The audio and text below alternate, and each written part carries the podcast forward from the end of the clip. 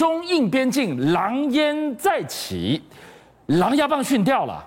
印度居然出动这一款可以说千古神器再进化，电极三叉戟外加闪亮盾牌，会闪瞎你的一双眼，让你难越雷池一步。印度还不止，它十一年磨一剑，史上最贵的航母要横空出世了。我们带您从舰载机大黄蜂滑跳起飞的画面曝光。看一看美国在背后如何助拳。接下来到时间到了，这六七年来，这个时间到的时候，中印一定又开始要对峙了、对垒了。而中印这两国呢，谁也不怕谁，谁也不让谁。你有什么，我就有什么。所以呢，包含是谁也不要笑谁。为什么呢？现在这个整个对峙之下，我们知道说他们有很多机场。很多飞机都要往那边集中嘛，是。可是呢，最近就是在支援西部战区，也属于西部战区的荷兰，对，他们的一架歼十 S 突然之间在整个坠落，突然失事了。这个叫做塞鲁河，这个贾鲁河呢，其实是整个荷兰郑州非常漂亮的一个地方，是。所以很多人喜欢去钓鱼，对。但是没想到钓鱼的时候，听人听到雷鸣，像轰隆隆的声音。一架飞机引擎出了问题，迫降了，两个飞行员掉跳了出来，机手断裂。然后这个呢，其实歼十 S 是它的一个教练机，所以掉下来的是歼十啊，歼十 S 哦，就是歼十型的教练机。是，所以到底是机械故障还是人为操作、新手操作？不知道。这段画面你看到画面谁拍的？是钓鱼的其中一个钓客拍的，他们多淡定啊！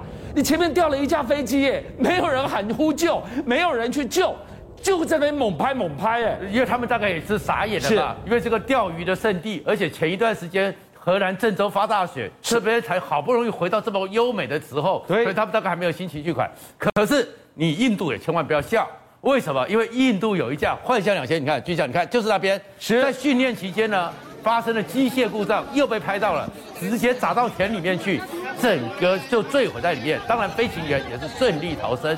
那这个时候，印度人就想说：为什么我们飞机又掉了？因为呢，他们的幻象两千都是由印度斯坦公司，还有很多飞机由他们负责维修的。可是呢，印度不可思议是什么？他们全世界掉飞机一定名列前茅。米格这个印度斯坦呢，在过去的时候，米格二十一大修。八架全部坠毁，幻象两千大修了四架也坠毁。我飞机交给这家公司性能提升，结果名为性能提升，结果一出厂就坠毁。然后还有米格二十九还有三架也坠毁。到底出了什么事情呢？其实这个是印度最最辛苦也最厉害的地方，因为印度是不结盟国家，所以呢，他绝对不靠一边，所以他有美国的飞机，有俄罗斯的飞机。有法国的飞机，有英国的飞机，然后印度斯坦公司的人呢，其实你要知道，他们真的很厉害，是因为每一架飞机的设计都不同，每架飞机的规格都不同，他都能修，他都能修。可是呢，他们常常的时候呢，会发生为什么会出这种事情？修一修的时候，技工拿出来说：“哎，怎么还有三颗螺丝？他忘了装上去，就让他飞了。”因为可能机种不一样，天哪！所以他们其实真正的风险也在这边。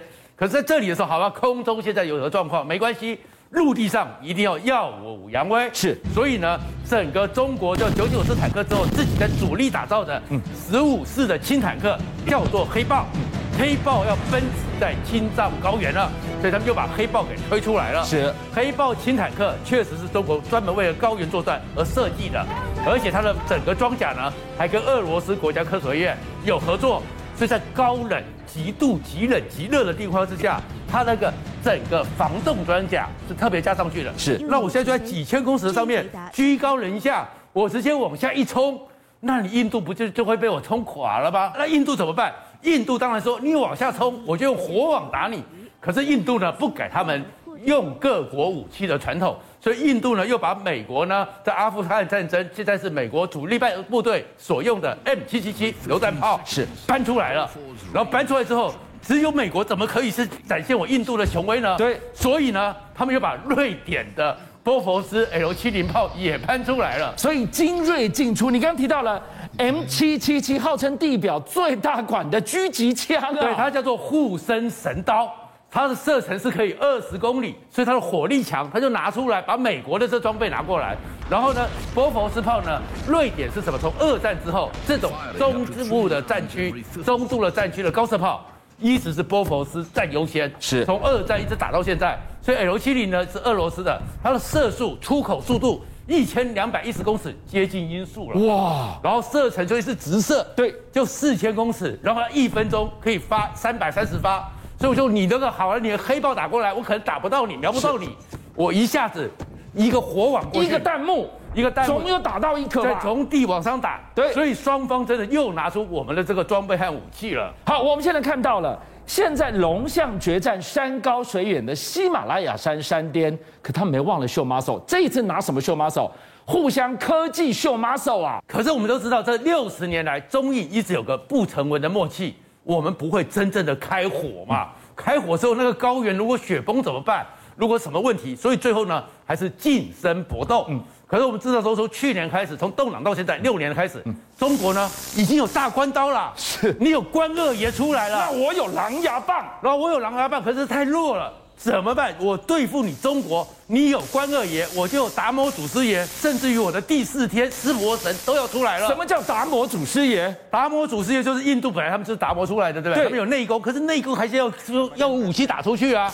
所以呢，他们第四天和湿婆神，印度教的神奇都出来了。所以你会看到，他们就做了一个电极三叉戟，这个就是湿婆神，他就拿了一个三叉戟。对，然后三叉戟里面，它里面有电池，有电流系统。我开始往前的时候，你看到没有？就这个画面，它其实前面会通电的，往你身上一打的时候，就把你电麻了。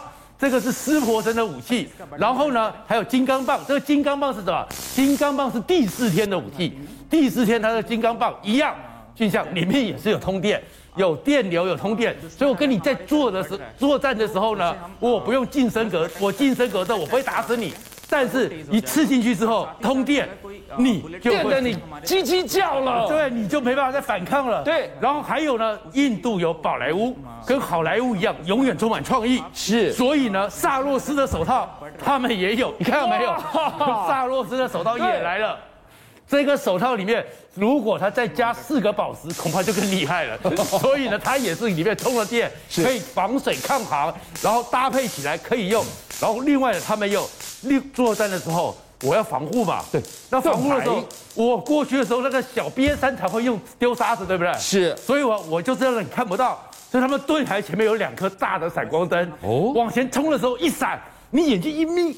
你就被攻击了，那就看不到了，就看不到了。所以他们用高科技的近身搏斗武器，开始把印度神话、好莱坞的状况通通结合下去。印度告诉你说：“来吧，谁怕谁？”湿婆神出来了，你看达摩祖师都出来了，第四天也来了，千古神器。对，加上了科技之后，通通二点零变成了抗中神器啊！对，可是这里面印度呢还做了一件事情，培训了一百五十个士官，专门要学西藏学。这做什么呢？因为最后那边还是青藏高原嘛。对，雪巴人、新藏人那边的天和天时地利，你中国虽然居高临下，占了天地利，对不对？可是人和是印度占便宜，所以他们里面还是要靠那些西藏人，靠那些雪巴人，所以专门去了解这个西藏，希望雪巴人是。希望西藏人帮他们。中国人每次都告诉你说，我们现在来这边可以过得很好，你是可以过小江南的日子，高原的现代化云区。导播，我们看这张照片，导播，这张照片你可以看到，它一个空拍图，这样看下去灯火通明，而且整个房舍窗明几净，哎。这要不讲，你真以为哪一个度假村啊？是啊，因为这样子才能够让东南的人不要像上次一样，我们不是看到有一个巴士去的时候，那些新兵都在流泪吗？是，他们不是怕印度人，他们是想说，我从这个风和日丽的江南，我现在要去那个高山求野，那怎么办呢？所以你看，中国还是大规模的不惜成本给你做下去，有健身房，有理发厅，有超市，有当在这里面，让你在这样一个环境里面好好的去训练。这样子，你们这些来自江南的人，你们就不怕来到这个西藏高原了。所以，我们今天晚上看到了中印边境兵凶战危的情况之下，科技先行，为了科技，为了最完美的结合跟呈现，不惜十一年磨一剑，印度人都能等。